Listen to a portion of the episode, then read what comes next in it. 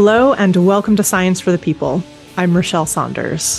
For the last time today, we're bringing together our favorite science book loving super readers to tell you which books they loved, which they highly recommend, and what their all time faves are that they hope you check out. As always, we want you to relax as you listen. So we have a blog post up on our website where you can find the complete list of books discussed on today's show, along with links to where you can buy them if you fancy. Just check the show notes for this episode and you'll find a link that will take you to the full rec list. If you are thinking of buying one of these books or any book you hear about on a past episode, check out the book list for this episode or our bookshelf section on our website, where we keep all of them in one big collection for your perusal. And if you use our links to buy these books on Amazon, we do get a little kickback still, usually around 50 cents, for sending you over. Even though we won't be posting any new episodes after 2023 closes, we are still going to keep the website running and the episode archive available as long as we can. So every little bit helps keep that archive up a little longer. Returning for the last time, we have the delightful Joanne Manaster, a faculty lecturer in biology at the University of Illinois School of Integrative Biology and a science educator and communicator who is also known as Science Goddess on Twitter, Mastodon, Threads, and whatever other social media you find yourself on in these days of social media fracture. Hi, Joanne. Hi, it's great to be here and happy to join you for your last final book episode. And also returning for one last time, we have Science for the People's most recurring guest, the wonderful John Dupuis. John is a scholarly publishing librarian and engineering liaison at York University in Toronto and writes a weekly ish COVID is not over Substack. Hello, John. Hi, uh, happy to be back. Sad to to be closing up the shop, but hopeful that as one door closes, many other doors open. As we always say, all good things come to an end, and be sad that it ends, not sad that it happened. So, absolutely.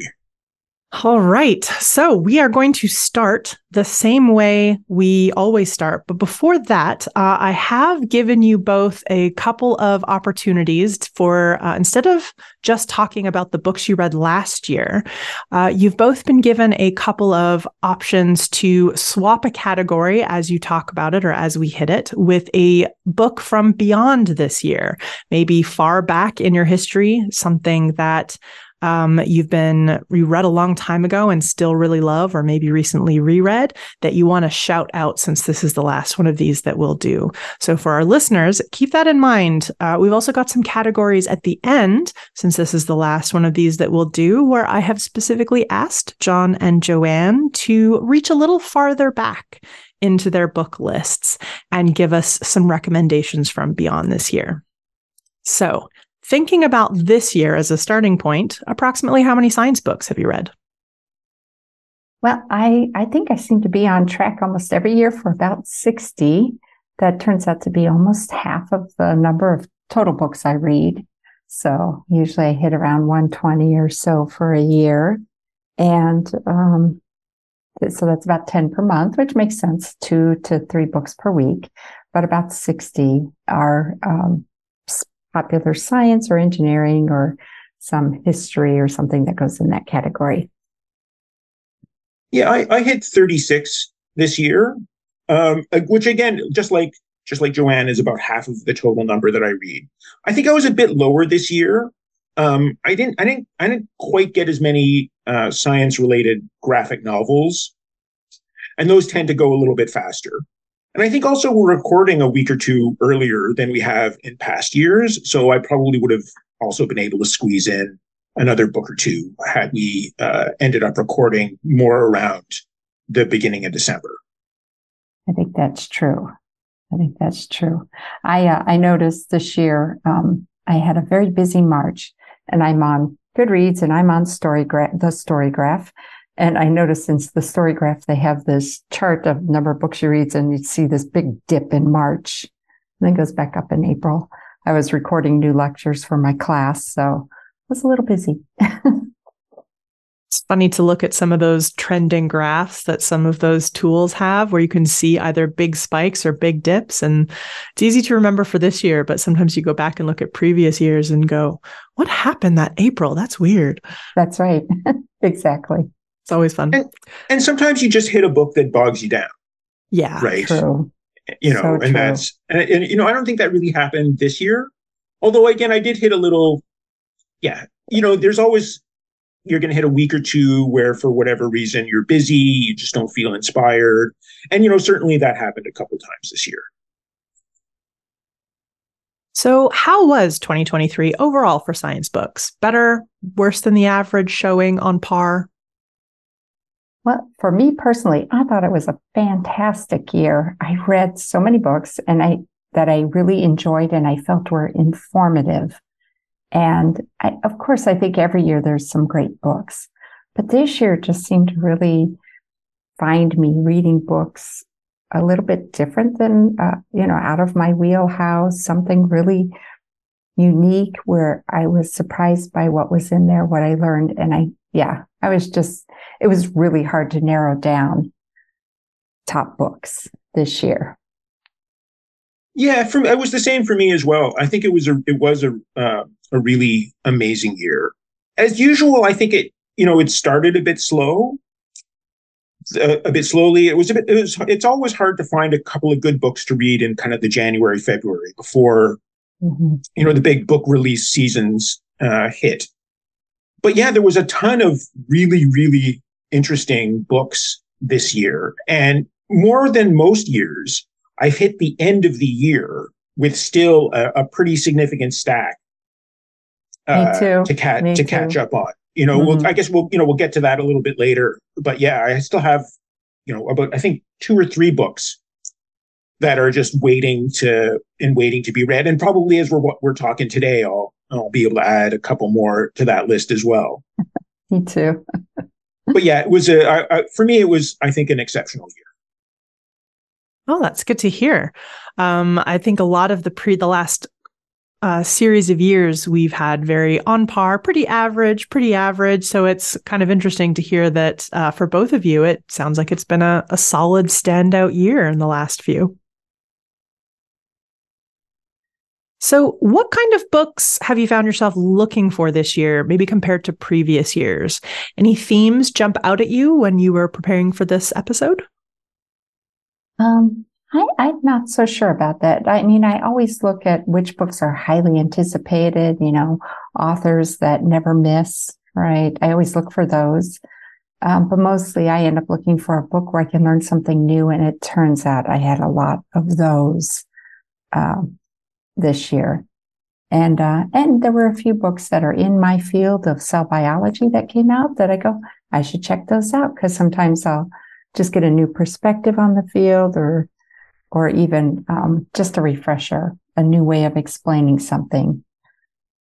So, but I don't think I was looking for something different this year. I feel like the past couple years, maybe I was looking for a good COVID explainer or the vaccine development books and things like that. But um, nothing like that this year. I felt. Yeah, I think you know, I, for me, it's about the same. I, I think maybe I was looking for you know some kind of big picture books maybe a little bit more than usual and you know i did find there was the good covid explainer right the lessons from the covid war by the covid crisis group and and so you know that that kind of definitely scratched that itch although i didn't probably read as many covid books as i thought i would or was maybe planning to. So yeah i think i was looking for that. I mean, and certainly the last book I ended up reading, again, scratched that kind of big picture, what what the heck is going on uh, in the world kind of book, and that was the Peter Hotez book, The Deadly Rise of of Anti Science, and which I like I said was the the last book that I read. All right. So, looking back over all the years we've been doing this, I'm curious to know if there's any trends you've noticed, either about the world of science books or your reading. What has doing this uh, for this podcast and talking about it every year kind of made you think about, or looking back on it? Any any takeaways? Yeah, so I definitely noticed that topics ebb and flow. There's the hot topic of the year or, you know, three or four years. And for many years, I'm thinking starting around 2015, 2016, neuroscience was the hot topic. Things like space travel uh, will ebb and flow.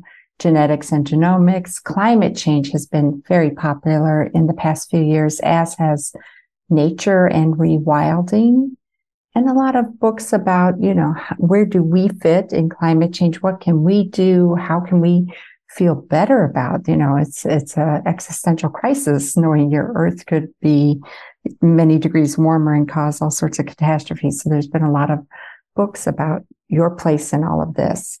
And then, of course, COVID-19. And I feel like we are almost every book I read has a little mention so this was done during COVID-19 and blah, blah, blah, blah, blah. So they talk, whether the book is about COVID-19 or not, there is something about COVID-19 in the past couple of years of books. And that's probably going to continue for a few more years. Yeah, for me, I think, you know, one of the really interesting things about the this exercise over the course of the last 10 years or so for me is it has kind of forced me to read a lot more widely than I was before, and maybe to read things that I, yeah, and again, just to read more widely, to read things that I wouldn't have necessarily uh, picked up before.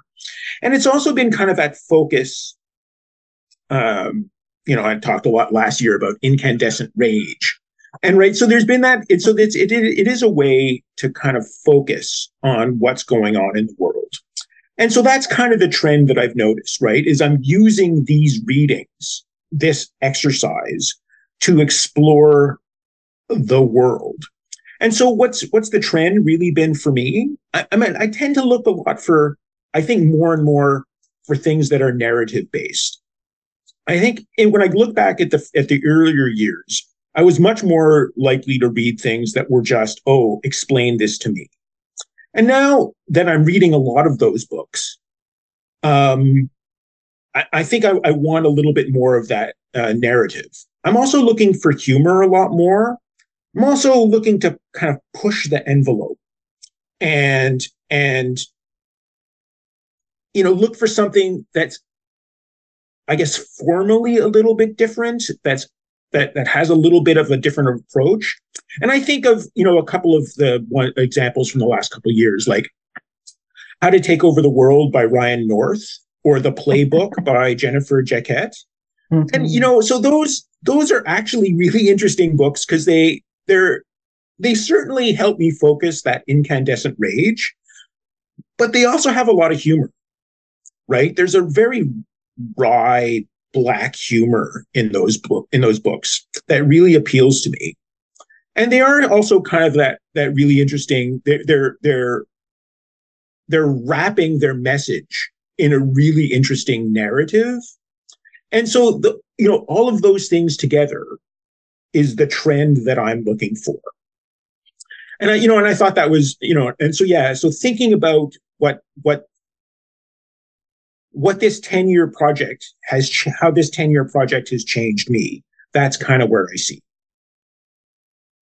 It's interesting uh, to hear you say that, John, because I, I share a lot of those sentiments, not necessarily exclusively for just uh, what we're doing now, which is looking, uh, the act of looking back every year about the books we've read. But for me, the act of doing this podcast, because the vast majority of the interviews I've done have been book based interviews. I've read the book. I've spoken to the person who wrote that book about the contents of the book that I read.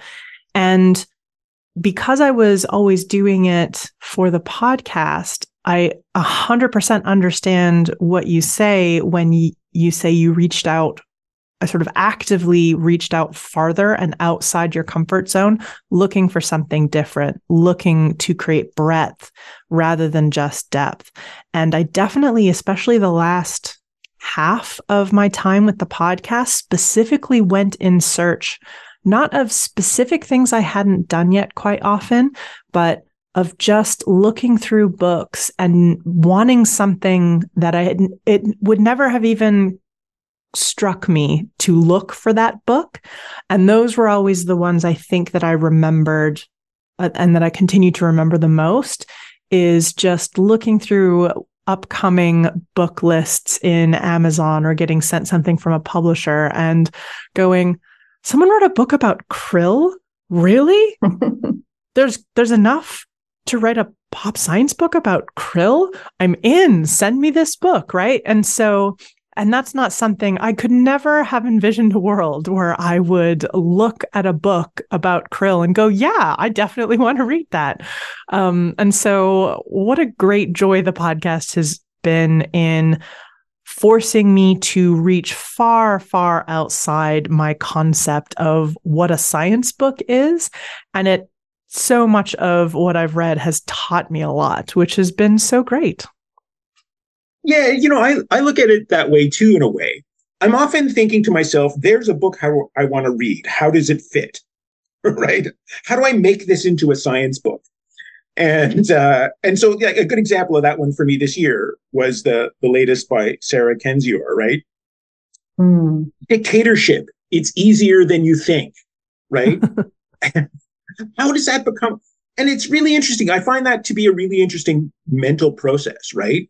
How do I, you know, that's a book that you think, oh, it's not a science book. But in a way, when you look at the authoritarian regimes around the world, what's their main tool of oppressing their population, right? It's a lot of it has to do with technology. Right. right? Or, and so, or convincing people that scientists don't know what they're talking about. Right. right. Like we just talked about Peter Hotez's book. Yeah and so yeah, so that you know that's it's been it's it's there's been an interesting push and pull, you know, and like I said, you know, I think it's interesting for me to think about how this 10 year project of doing this podcast has changed me, right? And and I think and I think that's that's you know that's that's a really uh, powerful way of of looking at that, right? Because it's making me it's making me make connections where I where I wouldn't even have bothered thinking about them before. Right? 10 years ago, I never would have bothered reading a book about dictatorship. It's easier than you think, right? Because I wouldn't have seen, I wouldn't have seen the connections. Yeah. All right, let's start to dig into the meat of why we're here. Starting with best book you've read this year. Who gets the coveted prize of best book? It, this this is so hard because I literally have like 10 that I thought these are stellar, and then 10 more that are okay, just good, but an almost stellar. So it was really, really hard for me to share. But if I have to choose one, but I'll probably tell you a couple others. But number one is Crossings How Road Ecology is Shaping the Future of Our Planet by Ben Goldfarb. And he wrote a book a few years ago called Eager about how beavers affect ecology. And this book is about how humans have altered the natural world, uh, you know, by building roads and not just, not just the, uh, building a bridge for animals to cross or a tunnel for animals to go under the road, but really how, you know, this affects how animals breed and meet and migrate. And yeah, and what roadkill tells us about ecology. It was a phenomenal, fascinating book. So I had to give that my top, top spot. And um, my second uh, that I put in this list is called Up to Speed, The Groundbreaking Science of Women Athletes by Christine Yu. Now, I'm not an athlete, but many people in my family, uh, you know, do ultra marathons or biking or whatever. And this book was so well science informed. It's not just, oh, let's just talk that women are different. I mean, she gave studies and that the way women should uh, train and uh, compete and the equipment they should use really needs to be tailored for women, not just we're smaller than men, you know, so we need smaller seats or smaller shoes or something that it really, things really need to change. It was fascinating, very fascinating. So I just had to throw in two of those because it, it was really hard to choose. Well, I definitely have added those to my uh, to read list for next year. Uh, they both sound. Thanks to you, uh, John, I've added so many books to my list every single year. so, yeah, one of the great things about doing this podcast. So, for me, this was again just so difficult. Uh, you know, if we were if we recorded this yesterday or tomorrow, I could go with my second choice. But and uh, and you know, hopefully we'll get to, we'll get to my second choice a little bit later on.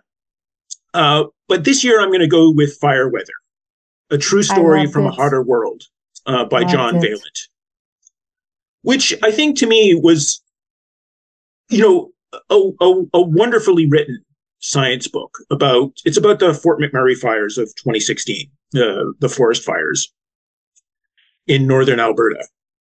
And it, so again, it's in many ways for me, it's the perfect science book, right? Because it, it, it's suffused with incandescent rage but it's also got this amazing scientific you know thrust theory you know it just it's just basically all about how the climate how climate change has changed forests and and changed the human relationship with forests and with fire in forests so there's a lot in there that's the kind of the day-to-day recounting of essentially the destruction and evacuation of a, of a medium-sized city in northern Alberta. But there's also the the irony of how closely tied Fort McMurray is with fossil fuel extraction, right? The the oil sands in northern Alberta.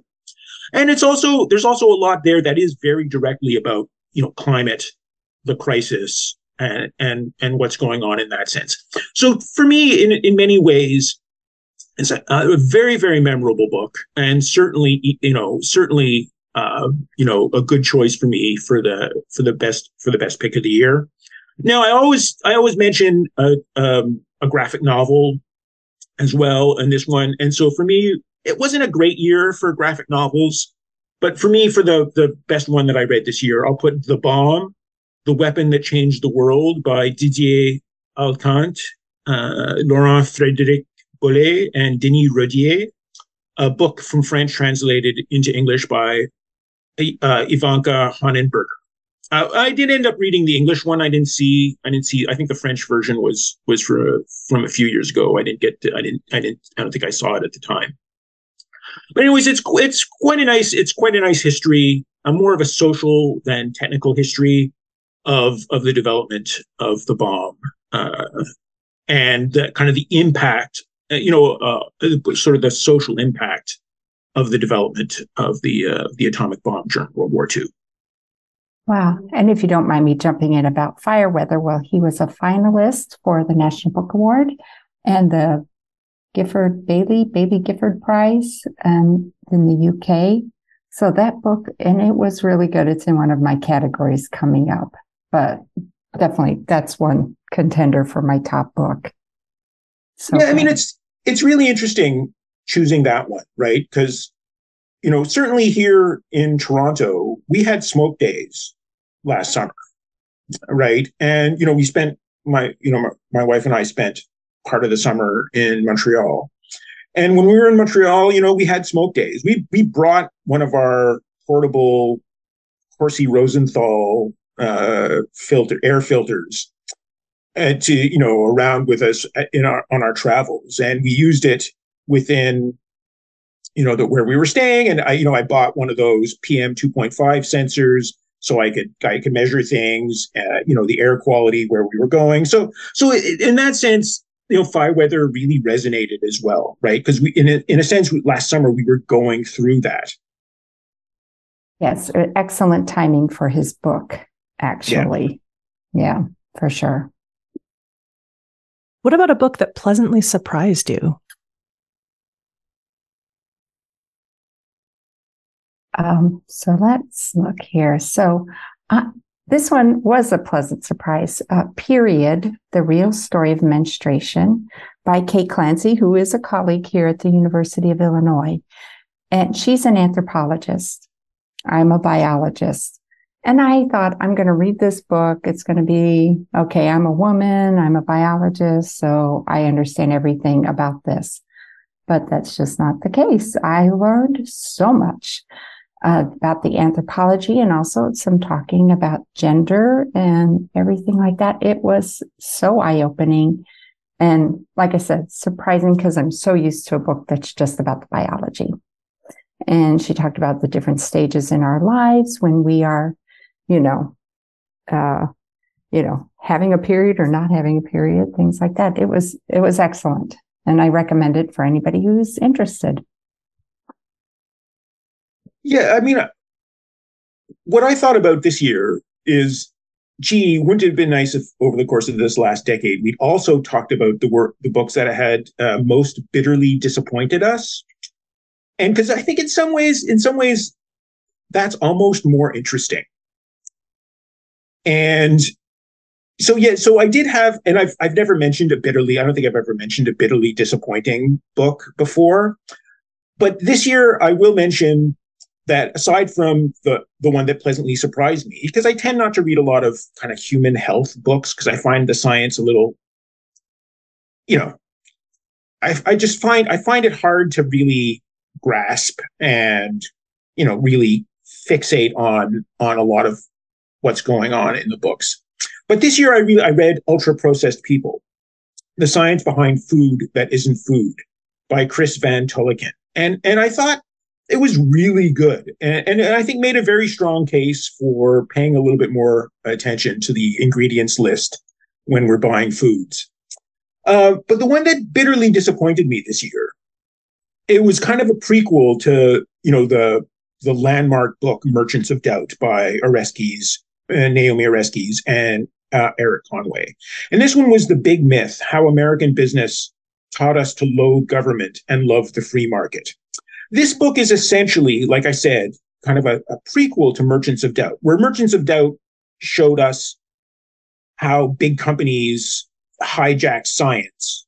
This one is basically telling us about how to set up the hijack of science, big business basically took over the world first and and and took over government and the free market and all of those things. While really valuable, I think the book ultimately is was so dry and academic and arid and just such a tough slog to read through that I think it it, it made it really hard to absorb the lessons. And so that's why I was disappointed, right? It was such a valuable book, but it could have been presented in a way that was uh, so much more accessible that I, I found it kind of disappointing. Wow, thanks for the heads up on that one. Um, so yeah, just you know, if you can find the Coles Notes version of that one, you just know, read, go through that. Yeah, wow. Just go through that. Yeah, I did. and I read ultra. I read ultra processed people too. That was fascinating, and it's somewhere in my answers here. So I'll get back to that later. what about a book that changed your mind about something? Um, well, I, I go back to the crossings, how we wrote ecology is shaping the future of our planet, because I just, I, I don't know if it changed my mind so much as just opened my eyes. I never really thought about this. And, you know, I just think, oh, roadkill, whatever it happens.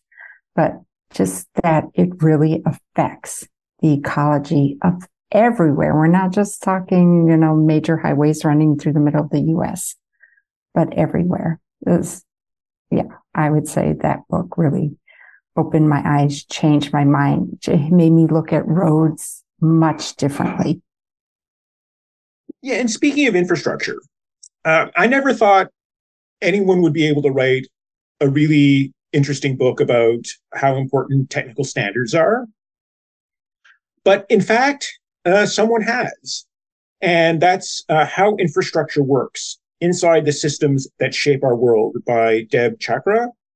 A really, really fascinating book, just suffused with a, like a really refreshing optimism and positivity about how we can just tackle so many of the problems that we're facing in the world just by paying more attention to, you know, to roads, to electric, to electricity generation, to all of those things.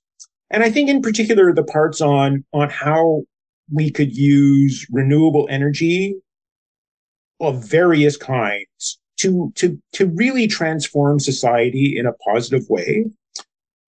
In a lot of ways, it's a book on how to solve the climate crisis in an all gain, no pain kind of way. Perhaps a little too optimistic, maybe. Uh, I'll get to the to the flip side of of this book maybe a little bit later on. But um, but yeah, you know, this was a this was a really interesting book, and uh, I would highly recommend. Now, I want to know what book couldn't you put down? I think a lot of people don't think about gripping as a word to describe science books, but the three of us, no different. We do. And this is where I can talk about fire weather. Um, I really could not put it down. Fire Weather, a true story from a hotter world by John Vaillant. And it was just so excellently told and he deserves all the accolades and all the awards he is getting, the recognition. It is so well told. And, you know, the, ex, I guess, excitement, I, I guess, or the danger of a fire and having to, you know, it's starting here and you've got a human story to it as well as just as the science. I loved it. I loved it. If he writes, I know he has another book, but if he writes future books, I will be reading them.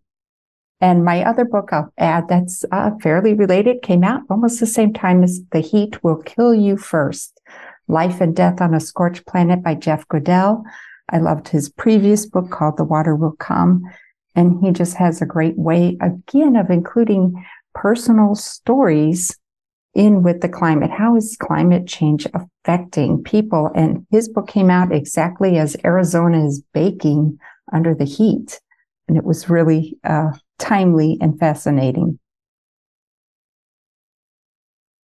Yeah, I mean, I, I really want to read. I really wanted to read "The Heat Will Kill You" first, but but somehow, but somehow, I just couldn't add one more really depressing book to my list this year.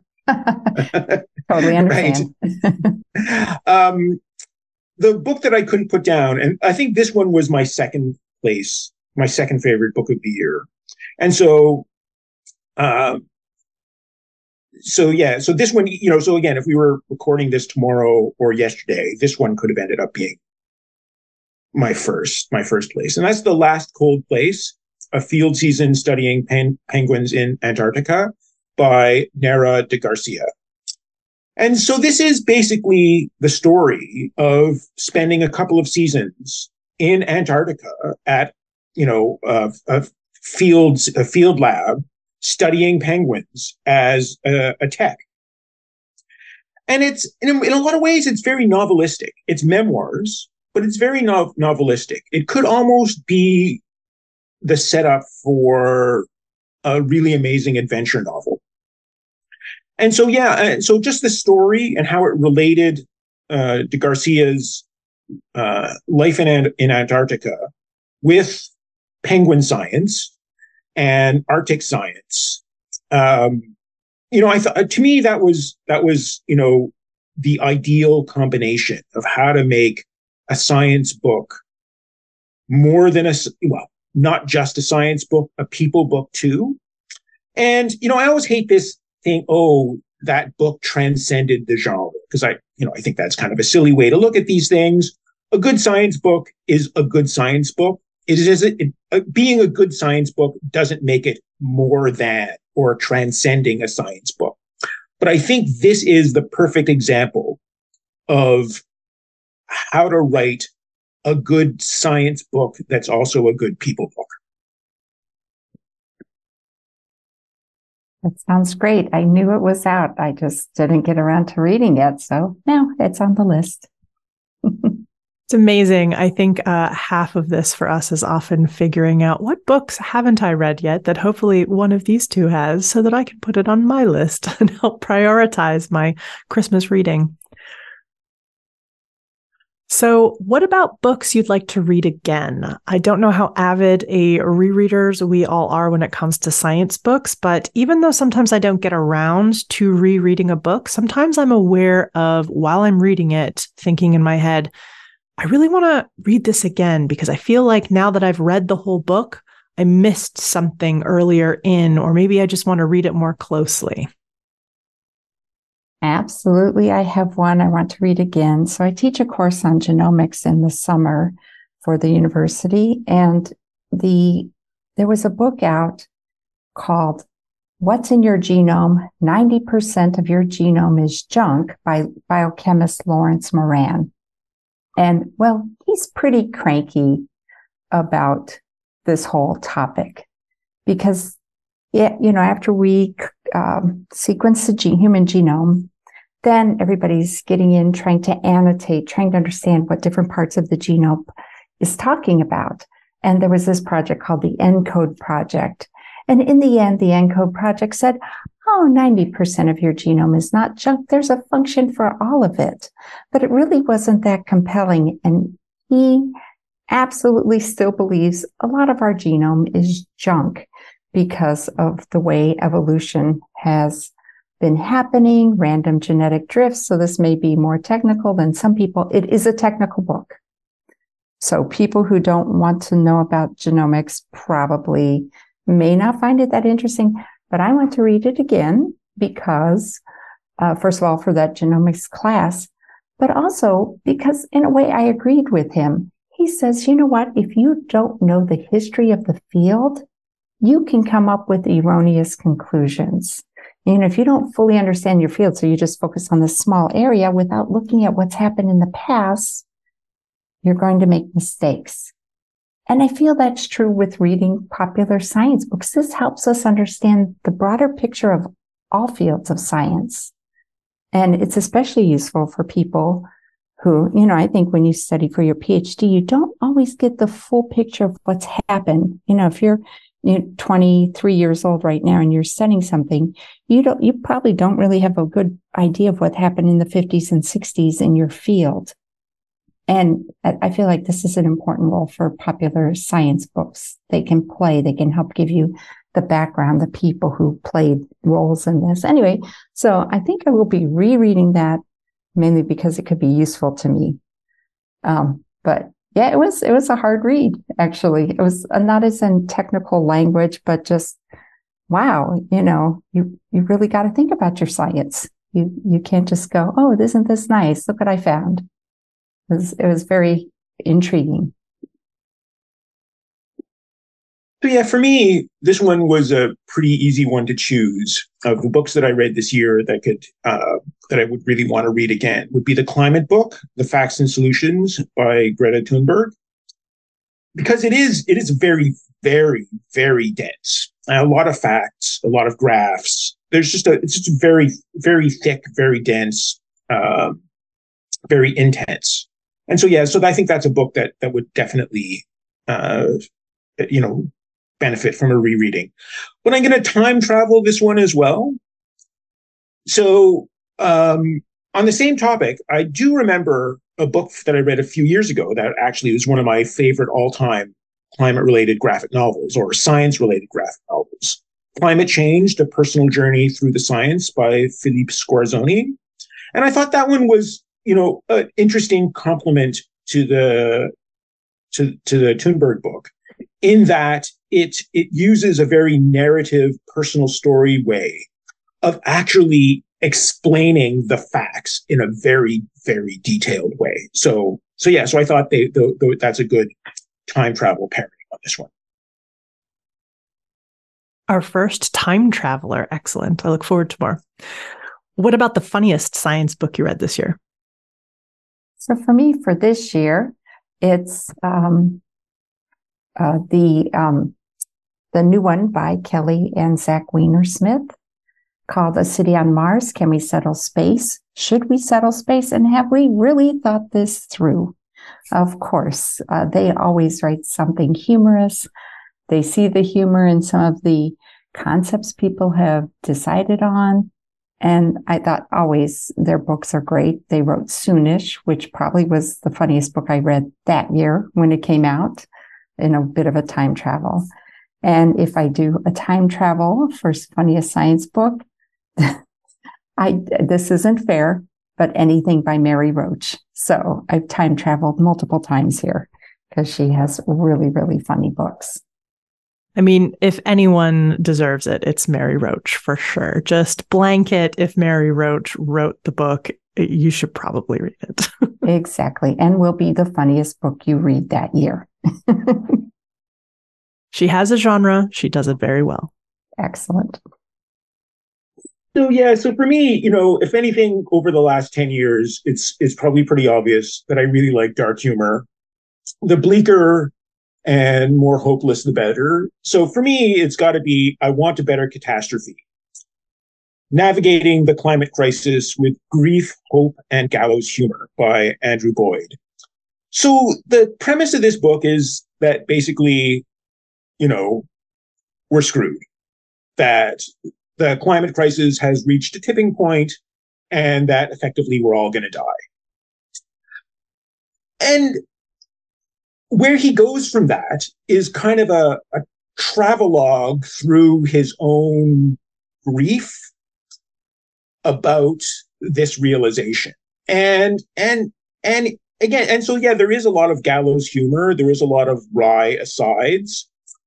And so yeah, so I thought for me it was it was kind of a you know, and I, again reading it uh, so I guess towards the end of the summer after all the wildfires and everything. It seemed like it seemed like a pretty a pretty perfect book.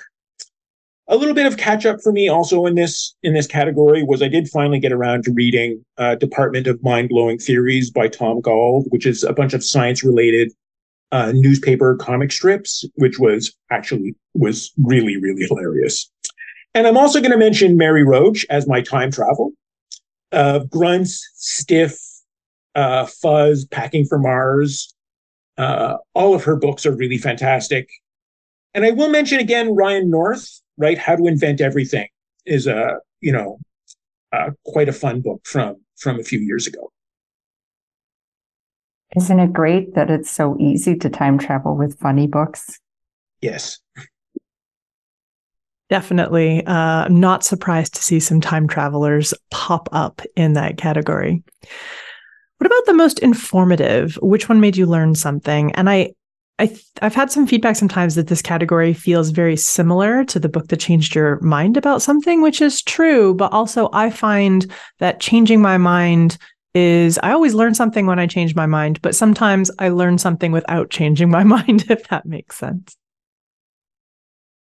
Yeah, I don't even know why I picked this book in the first place, to tell you the truth, because I thought, oh, fine, I live in the middle, I live in the Midwest. There are no ships and boats, etc. But I picked up the book Reading the Glass, a captain's view of weather, water, and life on ships. And it's about the atmosphere and how it moves and changes and the patterns, like the storms, the winds, the jet streams, air masses, and of course, climate. And because my oldest son is an atmospheric scientist, I thought, huh, maybe this could be interesting. And it was absolutely fascinating. I learned so much. And I might read it again just because it was a joy to read. And um, I'll say another book that was a personal favorite. It, it speaks to me because I'm allergic to many things, but there was a book by Theresa MacPhail called Allergic Our Irritated Bodies in a Changing World.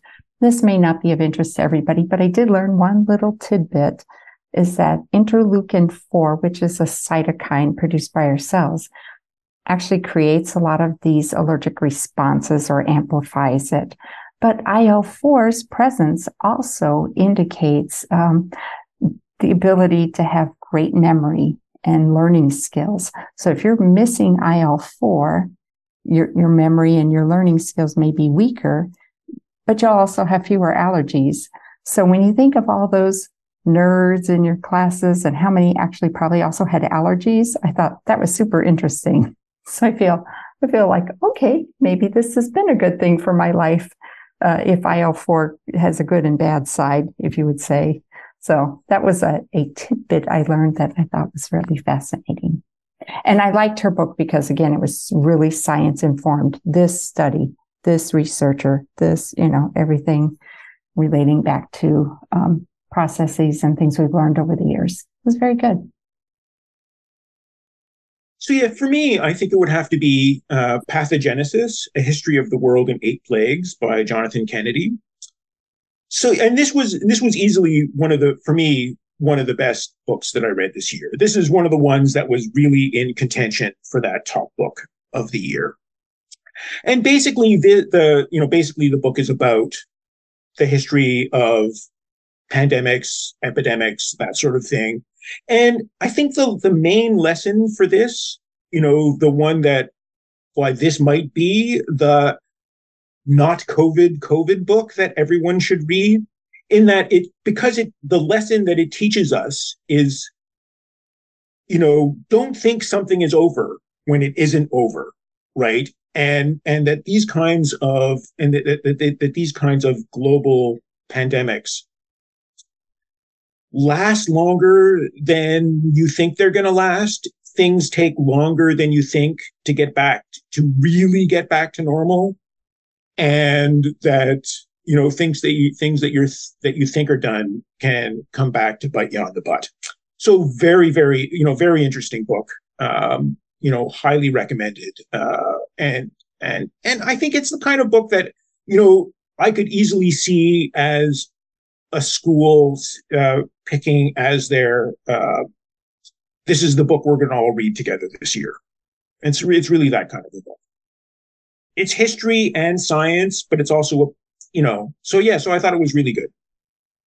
It, it, it is a pretty good book. I read it and uh, I ha- I help out with a class called Emerging Infectious Disease at the university. And uh, so I thought hmm, this could be a good one to incorporate with the class for sure, because it really covers all the different um, major plagues, major pathogens. It's, it's it is very interesting. Right, and, it, and like I said, the message is it ain't over till it's over, and even then, even when you think it's over, maybe it's even not over. exactly. What about the best science history book or perhaps a science biography that you read?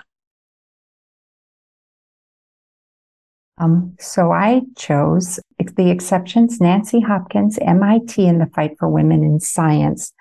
And this is the book about a woman scientist who, well, the most famous story about her is that was she she knew there was some inequalities but she didn't have the hard evidence. So one thing she did, among other things, one thing she did was to actually go in the, you know, the security of the night and sneak around and measure offices and lab space and discovered that men had so much more lab space and office space than any of the women scientists.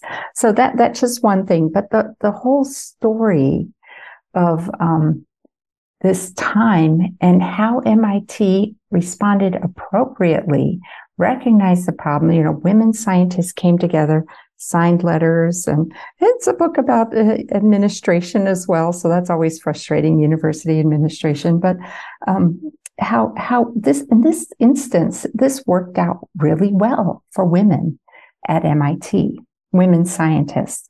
And so I really, really enjoyed it. And Kate Zernike was, I believe, with the Boston Globe and broke the story, but uh, several years ago. But now she's written a whole book to go with it. It was very, very good. And of course, I'm reading through it. And being that she was in cell biology, molecular biology, there's big names in molecular biology where I went, oh, that's too bad that guy was like that. Or, you know what I mean? Like, uh, you know, we always learn the ugly truth about people, you know, whether we want to or not. But um, also, I, I want to do a time travel on this one. I read a book from 1998 uh, called Walking Out on the Boys.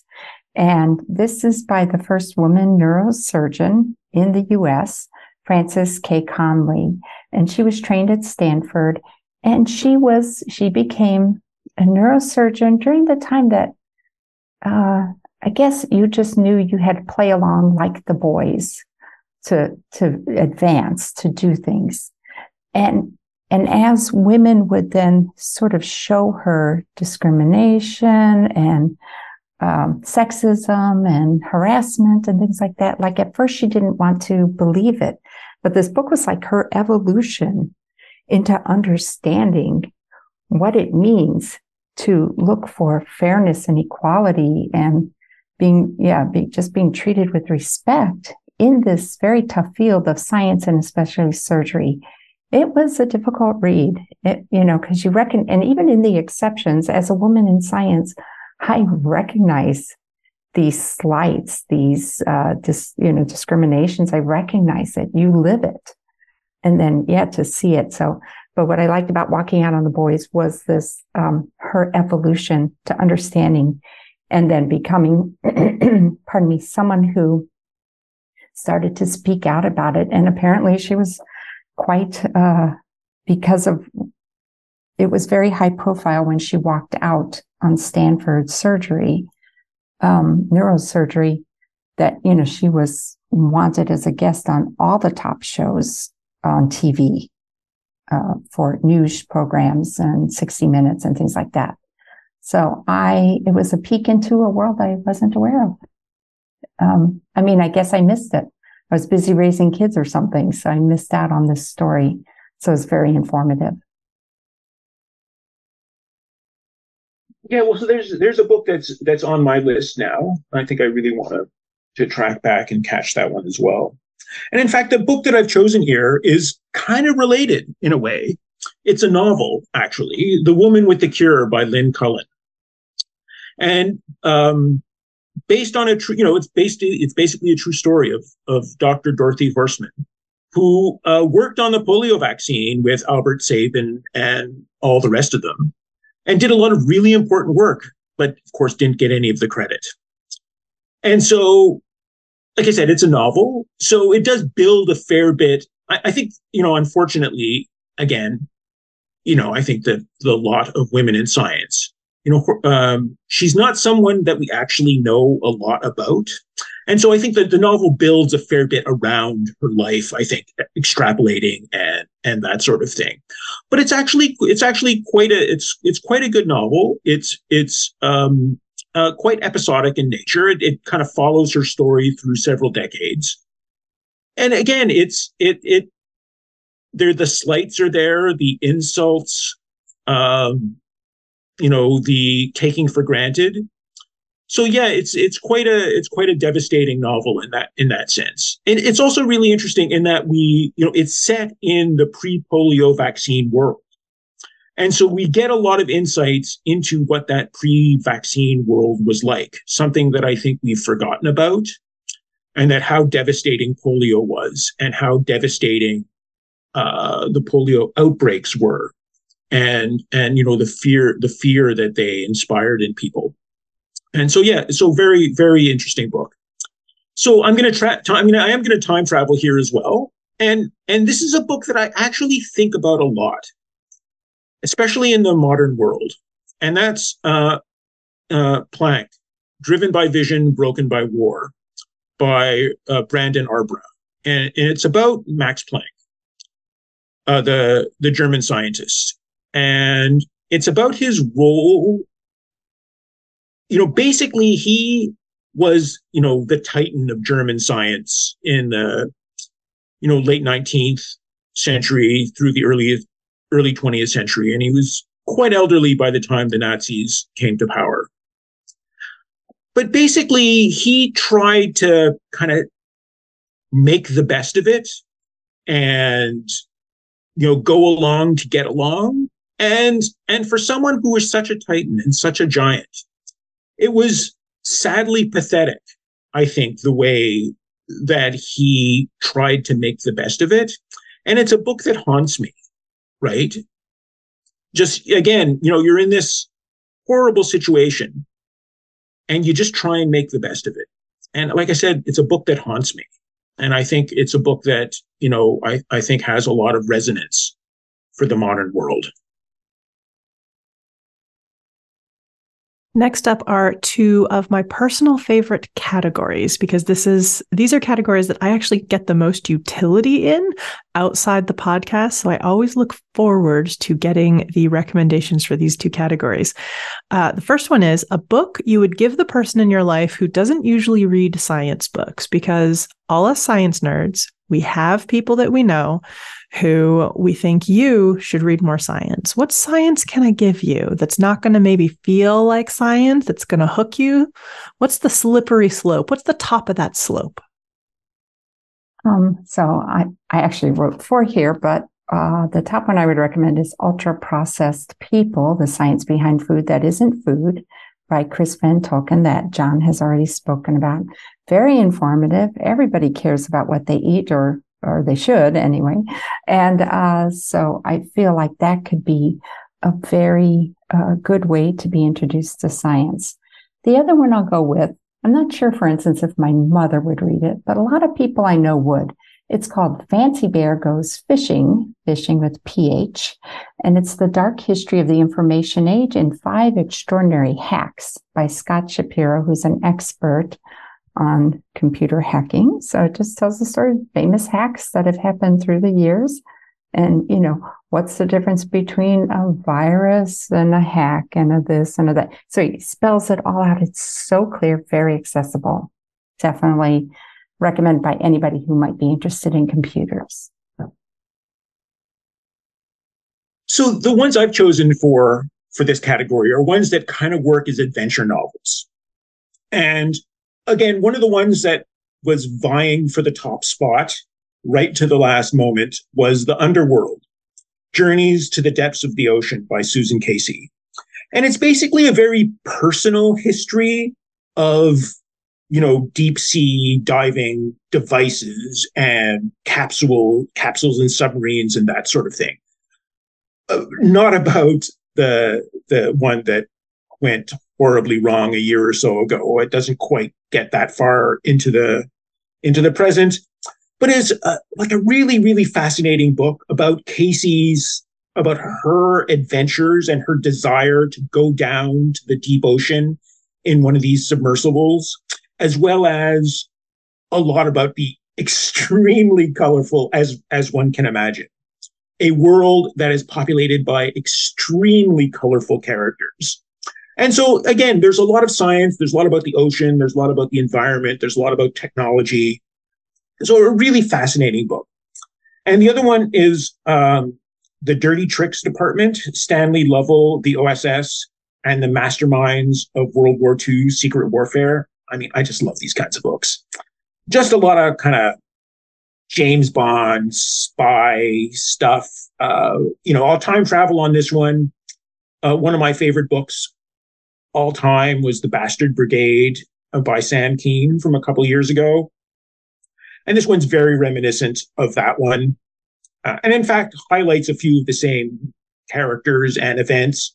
But, anyways, yeah, the Dirty Tricks Department, uh, cheesy spy novel, uh, kind of disguising an actually rather interesting science and technology book. Uh, Sam Kean is great at writing these books that are accessible to everybody. Very interesting, right? Yeah, I think Absolutely. he does a great job in this category.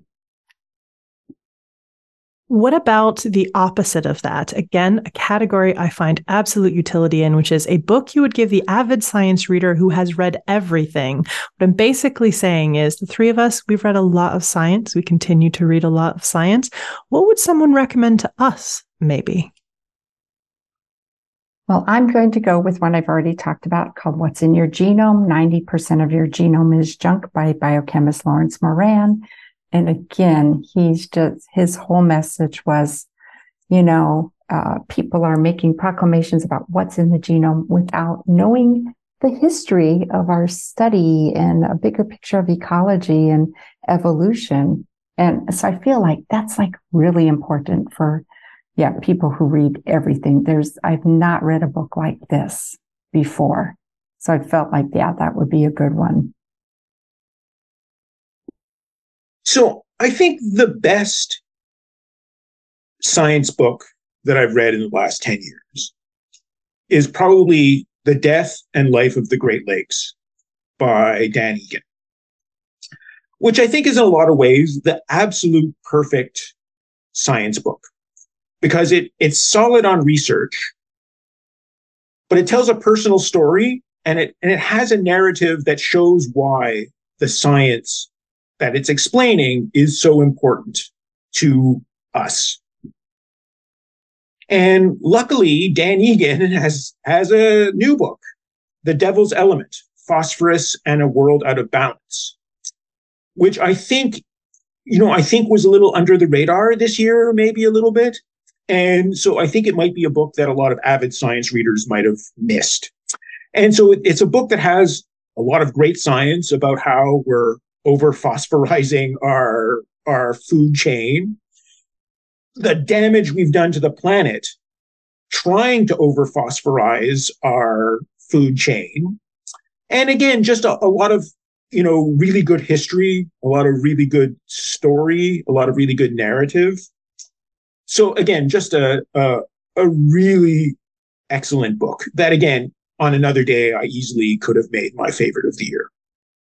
You know, one of the interesting things, John, about the death and life of the Great Lakes is I actually have recommended it both to people who don't usually read science and to people who read a lot of science. It's one of these great books that is just so readable and also has so much information in it and is so dense in some ways, but kind of excessively dense. I have I have absolutely recommended it in both categories and had good results from those recommendations. So I'm super glad one of you mentioned that book. And like yeah. I said, it might it it's I think I mean I thought a lot about this over the course of the last few weeks, right? Uh, what was the best book that I've read since I've been doing this kind of crazy project, right? And I think this one is actually, you know, pretty significantly ahead of of that uh, you know, uh, on the top of that list. Because, like I said, the more I think about it, the more it's just the perfect popular science book. And so, in the other one here that I'll just throw in quickly, um, because it is about interoperability and enshittification and the good and evil of of the tech world that we found ourselves in, is I'll throw in the Internet Con: How to Seize the Means of Computation by Cory Doctorow which again, I think for a lot of science readers probably wouldn't uh, delve into something that is so kind of tech focused. But uh, you know, Cory, uh, Doctorow's books are always a great read, especially if you're someone that likes incandescent rage. Absolutely, he's yeah, exactly. Uh, and yeah. you know, there's a there's uh, he's he's such a good writer that he can really pull that out of you. Mm-hmm. And uh, so, yes, I, I, would definitely recommend yeah, I wasn't quick enough to jump in about the death and life of the Great Lakes because that was the first episode I was on with you, John. And when you recommended that, I went and checked it out and I love it. And because his other book came out, um, I went and reread that book. And I know that's a question later, but I reread it this year. It's still as wonderful as ever. So, um, but um, yeah, I love investigative journalist books with science they're always amazing, always amazing. Next up, science fiction books, because we're all nerds here and we like our science in nonfiction and fiction varieties. So I read only one this year. And it wasn't because I, oh, I knew I have to read one because it's going to be on this list. I only read one and I just, I think I was so enthralled with all of our science, but it's the um, what's it called? I think it's just called Machine. And it's by Elizabeth Bear, who has won awards, uh, different categories of Hugo Awards for her writing. So I decided to read that. And it's just about um, a machine sort of taking over a spaceship and the inhabitants on there. And so very sort of scary AI kind of stuff. But I enjoyed it, even though it was the only one I got to this year. So yeah, just a couple quick hits here. Um, I did read the uh, Cory Doctorow, one of Cory Doctorow's uh, novels, his 2000, his 2023 novel, uh, Red Team Blues. It's his first Martin Hench book, and it's about this. Um, this is not going to sound like it's so exciting, but Martin Hench is a forensic accountant, And so this is the book is about his adventures in de-enshittifying some kind of the tech world a little bit and using his powers of forensic accounting for good rather than evil. And so, but Just it's very tech focused. Just as a sidebar, I have talked to forensic accountants. It sounds like that should be boring until you think about it a little bit. Actually, exactly. super interesting. And so this is going to be a new series by Doctorow. And so I'm and his his best book, his best novels are his short ones because they're they're they're focused like daggers. And this is very much as a book that's a focused like a dagger. Uh, so, but this year I also enjoyed um, you know, I caught up on one of the older Kathy Reichs books, uh, the, you know, forensic forensic novels, uh, uh, Bones Are Forever, and a cool one that came out this year. That's again one of my own weird little uh, uh, obsessions, uh, but edited by James Aquilone. Uh, Kolchak, The Night Stalker, 50th anniversary graphic novel collection. So I don't know. I'm probably the only one here old enough to remember uh, the Night Stalker, the movies or the TV show. Anyway, so just a just a fun trip down memory lane. Uh, uh you know, Kolchak being the Chicago reporter who keeps who kept on running into a different monster every week by accident and never re- and since it was a 70s TV show, since every episode started starts as if no other episode has happened, he doesn't realize that somehow he's running into a new monster every week.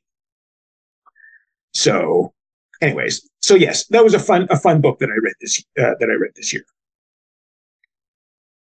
What about science books for children? Any recommendations for that this year? Um, I'm going to give a shout out. Well, first of all, almost every year, Elizabeth Lee Heinecke writes a great hands-on uh, book, Ecology for Kids, Biology for Kids, Chemistry for Kids.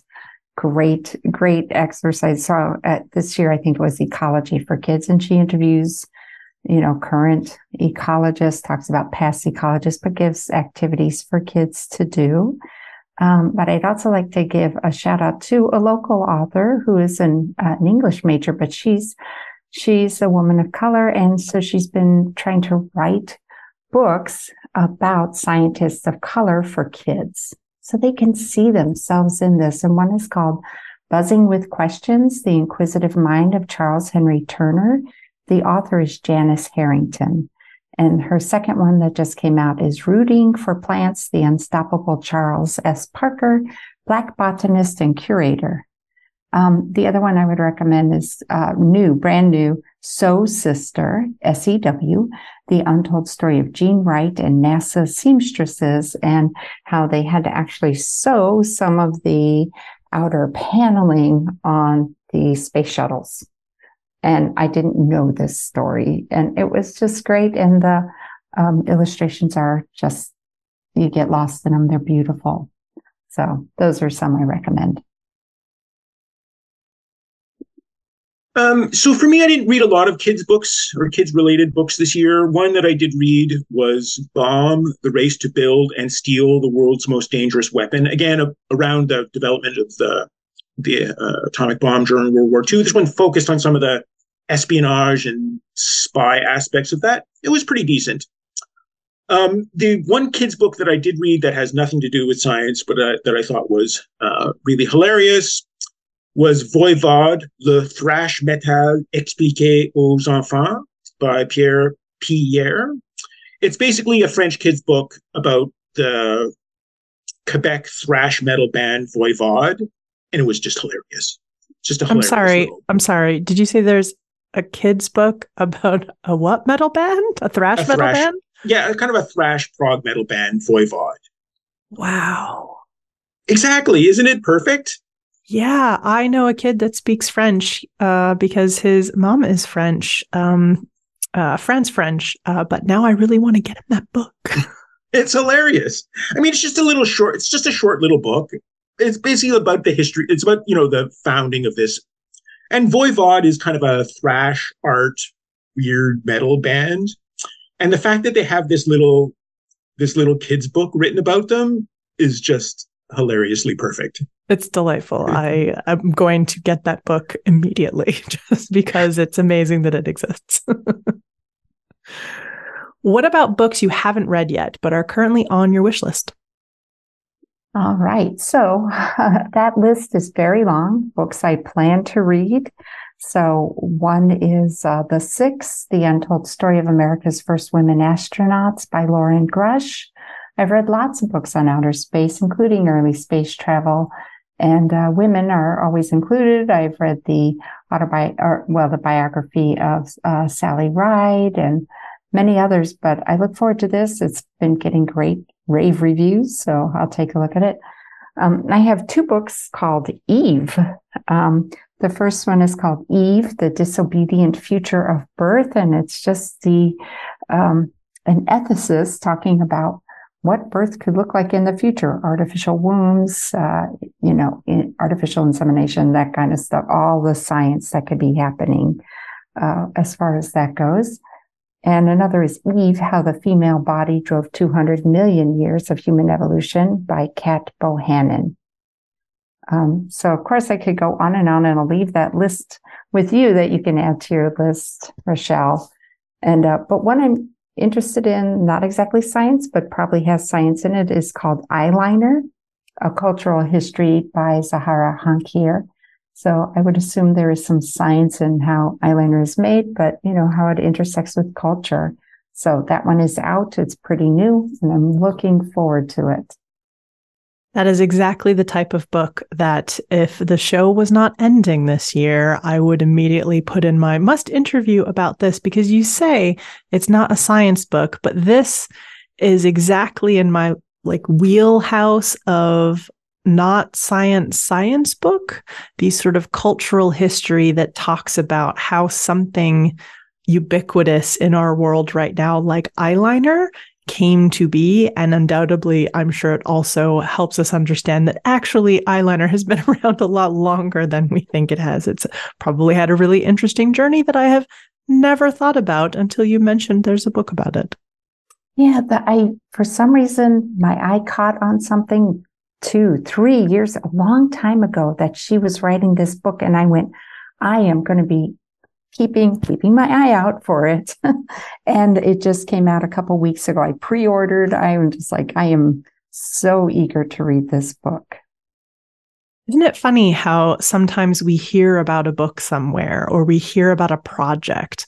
Um, and this is one of the things I I like to do sometimes, which is one of the it's it's partly why I like to look through the like 90 day out, what's coming out in the next 90 days list on Amazon. Mm-hmm. Is because you can pre order these books and then I kind of forget about them because I have a tendency to forget about stuff. And uh, I get, I pretty much use only e readers now. So I, I, it's not like I receive in the physical mail a book I didn't expect. But at some point, I will get an email that says, Hey, your book's ready. And I'm like, oh, yeah, I forgot about that book. I pre ordered that book and now it's out and now I have a new thing to read. And I get really excited about these little time travel gifts I give to myself. I love it too. And from what I understand, these, this is actually one of the best way you can support authors is by pre-ordering books. It really helps the publishers and even keeps, um, people who are reviewing books. They keep an eye on this and go, we should probably review that. There've been a lot of pre-orders. So I think it's a really um, very smart thing to do. If you, if you're so inclined to pre-order, um, I hear it's very good. And I do because yeah, I get a note that says your book is here. and I'm like, oh, I forgot I pre-ordered that. So yeah, it's great. It's, great. it's it's one of those little ways in which we can give future us a little gift. That's right. And so when I'm excited about what's coming in the future, sometimes I'll just pre-order and then I know it's coming. Although since I had heard about eyeliner so long ago, I mean, I left myself notes in book lists and stuff like that. Don't forget to keep your eye out for this. Don't forget mm-hmm. to, yeah, keep an eye on this, see what's going on. Yeah, very, it's very good. So the one that I just started last night. So I guess, you know, haven't read yet, because I'm on page five, is uh, Doppelganger, um, A Trip into the Mirror World by Naomi Klein, which I'm looking forward to. It seems rather weirdly bizarre. Um, one that I just heard about recently that I missed from the beginning of the year that I am going to try and track back. Uh, Dark PR How Corporate Disinformation Harms Our Health and the Environment by Grant Ennis. And a couple that are, you know, kind of sitting on my shelf waiting to be read uh, Blood in the Machine The Origins of the Rebellion Against Big Tech by Brian Merchant, which is, I think, basically about how the Luddites were right and The Earth Transformed An Untold History by uh, Peter Frankopan, which also looks like one of those, you know, it's one of those giant books that's basically trying to tell the history of the world.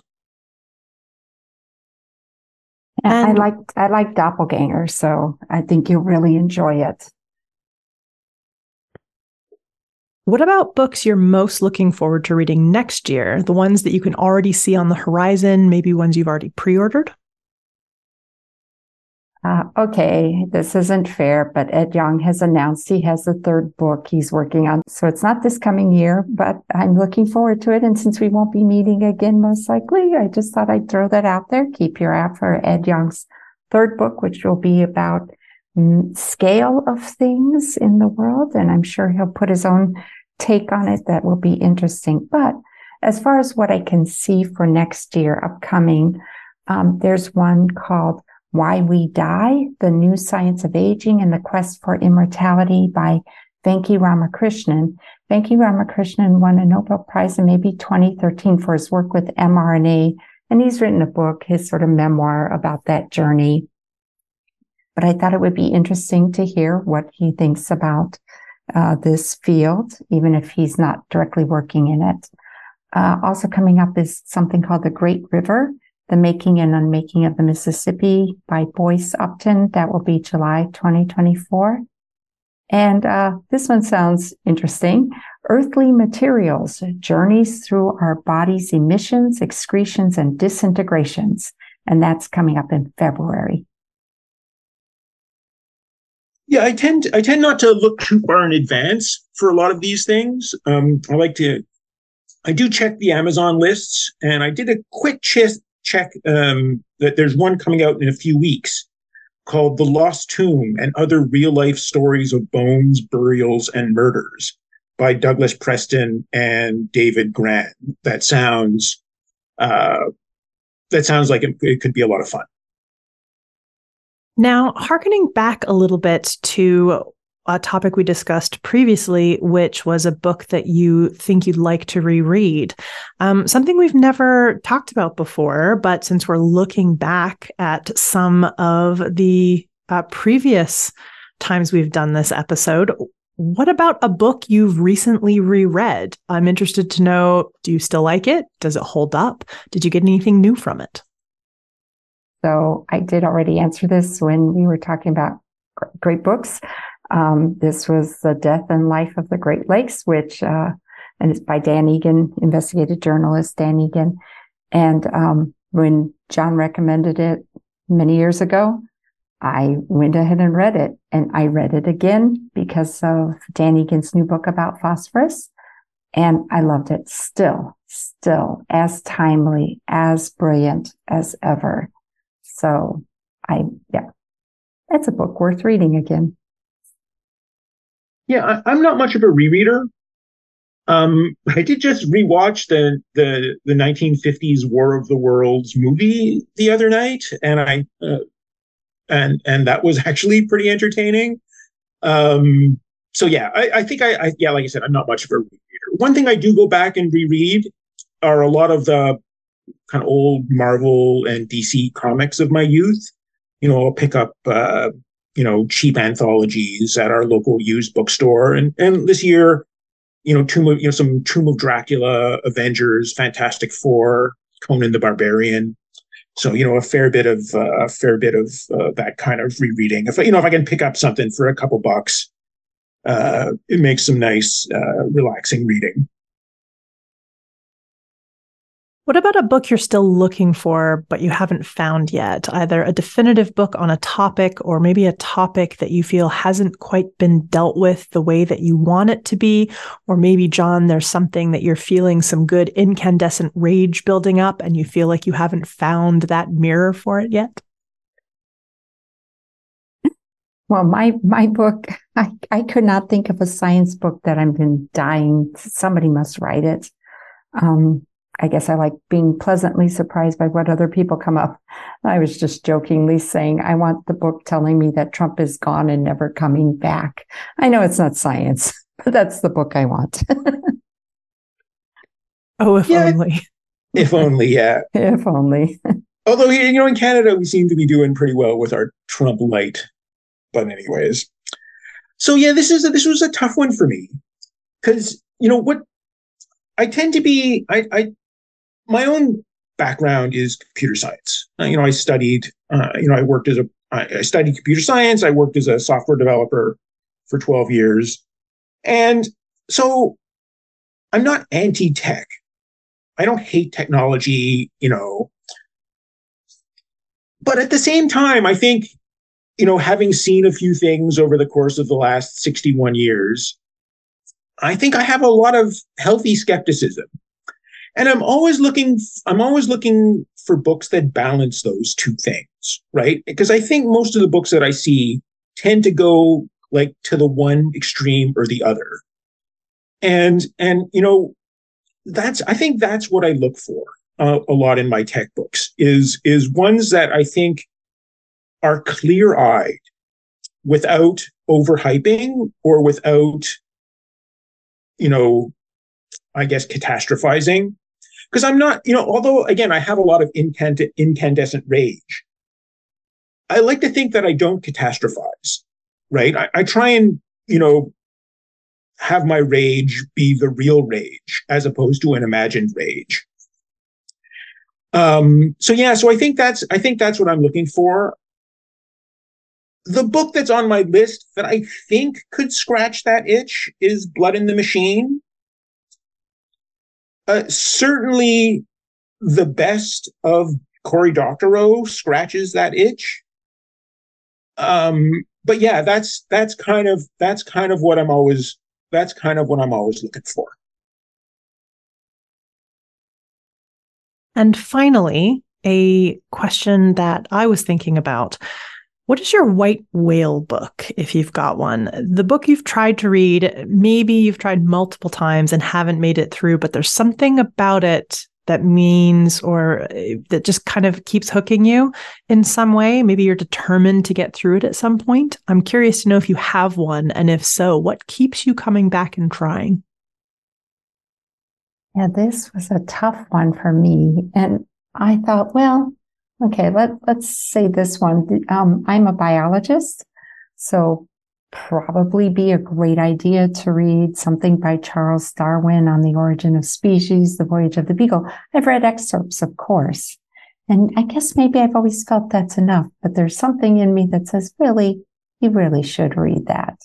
But yeah, so that's the best I could do for this category. I don't, I usually either I get through a book or I say, nope, I'm not doing this book anymore. I've gotten this far and it's not worth it. So, which doesn't happen that often. Usually I stick it through. So that's the best I could do. Yeah, for this one, something popped into my mind immediately. And that's um, Green Earth by Kim, Kim Stanley Robinson. And so Green Earth is, uh, so this is a science fiction novel and it's about a thousand pages, and it's basically um, an ex- a, a new edition that combines his three Science in the Capital books from the early 2000s, early mid 2000s. So 40 Signs of Rain, 50 Degrees Below, and 60 Days and Counting. And it's kind of a political analysis, novelization of the politics around the climate crisis. And so this this this book is from 2015. So so this this updated version is from 2015. And you know, I keep looking at it on my shelf. I keep thinking to myself, I'm going to read that book. And it keeps staring me down because it's a thousand pages. And, you know, every summer I think to myself, this is the summer I'm going to read this. But it keeps staring me down from the shelf.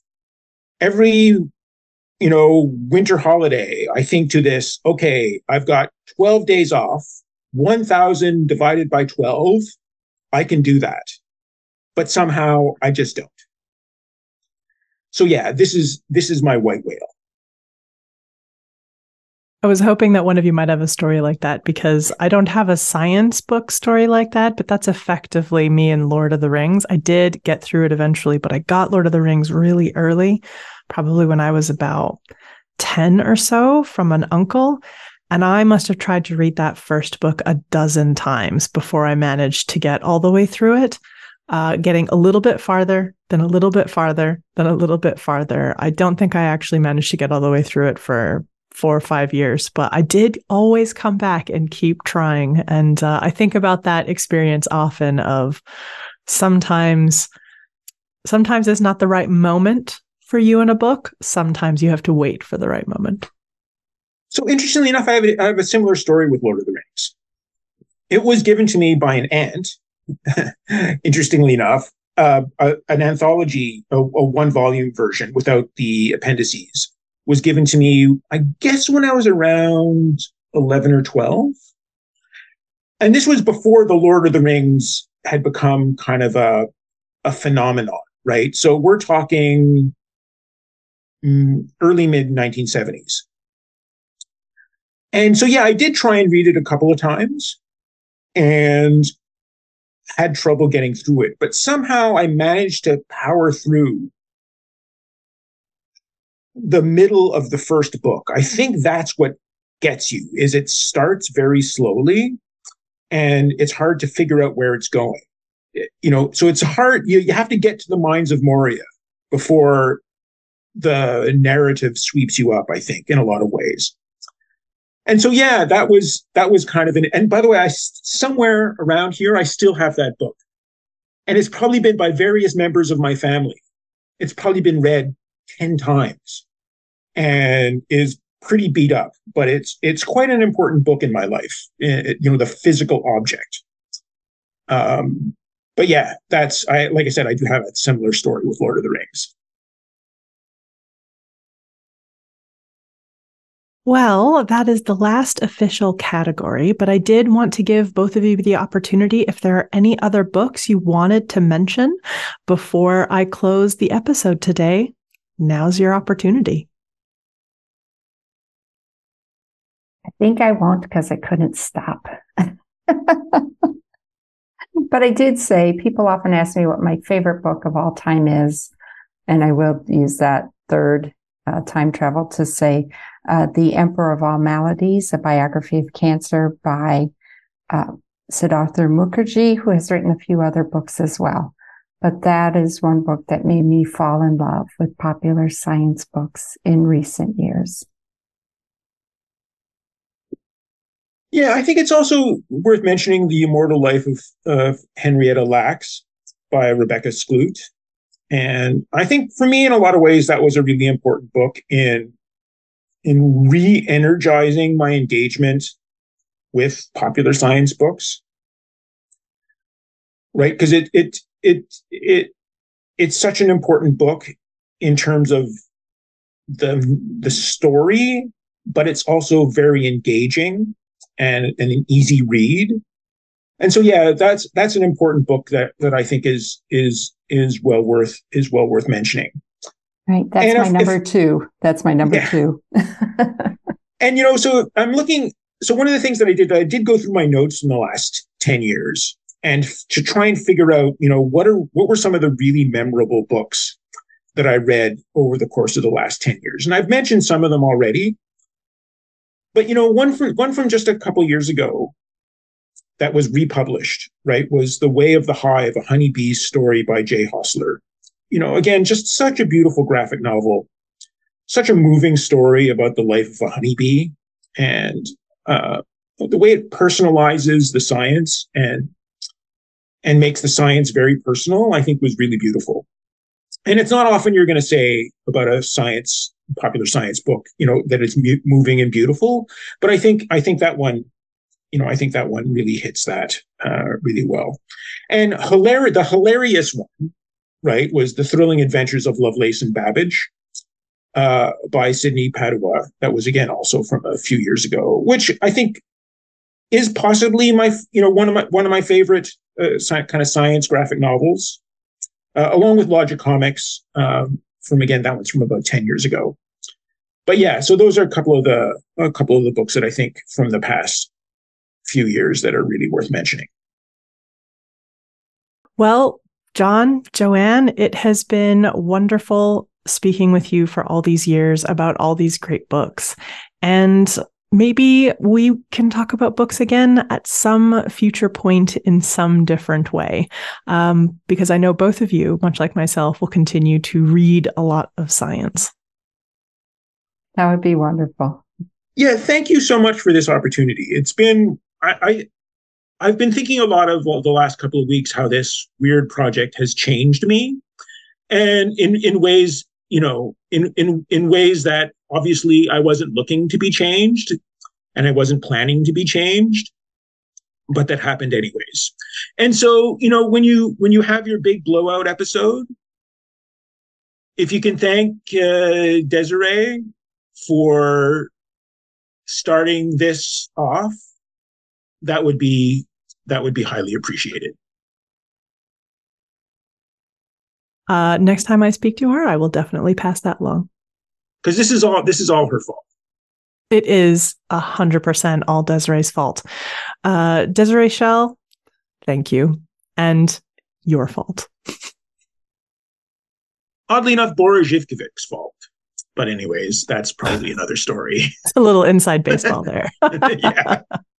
If you want the list of books we talked about today, check out the show notes for this episode, where you can find links to the blog post, where you will find the full list along with more links to where you can buy them if you can't find them at your local bookshop. Thanks for listening, and we'll see you a couple more times yet on Science for the People. Science for the People is listener supported. You can find us on Patreon, where you can support us with monthly donations in any amount. Your support keeps us afloat and able to keep making great new episodes, and we thank you for it. The show is produced by Bethany Brookshire and Rachelle Saunders, and is edited by Ryan Bromsgrove. Our theme song was written and recorded by Fractal Pattern, and its title is Binary Consequence. The show is hosted by Bethany Brookshire, Carolyn Wilkie, and me, Rachelle Saunders.